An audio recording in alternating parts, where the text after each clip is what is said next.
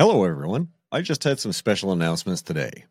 Starting with episode 146 last December, I switched to a video format after experimenting and learning how to produce a video podcast last fall.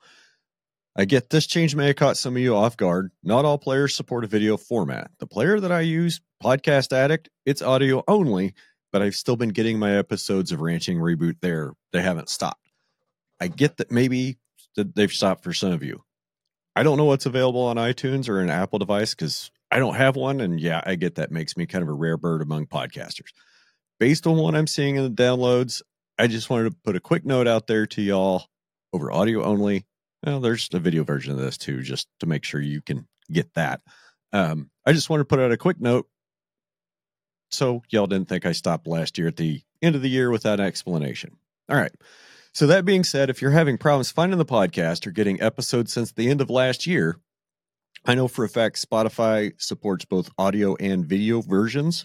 Um, and the audio and video are both available on YouTube. Currently, the audio goes live um, at release time, but the videos are running about a week behind. I'm trying to get caught up with the entire back catalog of already released podcasts and and get the video uh, current on release day.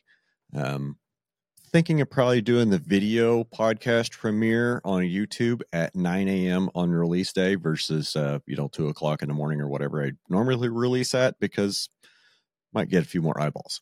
Anyway, that uh, everyone should be up to speed now and everybody should be able to find the podcast again and hopefully being on YouTube plus producing a video version will help us grow a little more in 2024.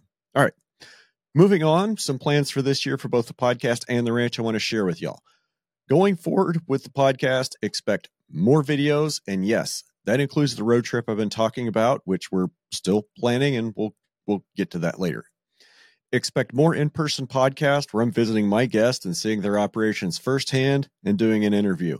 Expect me to be at more conferences and expos I'm going to try to get uh, start securing space on the trade show floors and having a place for y'all to come sit with me, have a cup of coffee, and maybe even turn on a recorder and get some thoughts. Uh, another thought that I have kind of along those lines is doing a podcast with a guest live in front of an audience and maybe even taking some questions from the audience toward the uh, toward the end. So let me know what you think about that. Um, We've got some merch being designed and some swag already on the way. Um, I'm terrible about doing announcements. So keep checking redhillsrancher.com for soft launches of all the products that we've got coming in the works over the next few weeks and months. And if you want to get some sweet swag and you can't wait uh, for me to get the store up and running, just find me while I'm out and about. I've gotten in the habit of carrying swag with me wherever I go because you never know when I'm going to run into somebody. Yeah, it's happened at Casey's, it's happened at Tractor Supply. Kind of catches me off guard. But anyway, yeah, come say hi. Tell me what you like. Tell me what I could be doing better, and I'll hook you up with at least some stickers. Uh, you might get real lucky, and I might have some land trust swag with me that day uh, stickers, hats, koozies, things like that. Uh, I've got some wild ass soap samples that I carry around. Um, got a few hats, not too many, but you know, I've I've got stickers. Got more hats coming, so if you want a hat, chill. We got those on the works. Um, ranch plans at this point. Basically, uh, if you've been following the story, the cows are more or less committed to new homes. Um, I've got to keep them around for another five weeks, and then they'll be on their way to their new homes. And when they finally get there, I will spill the beans of where they went and why it makes me really happy.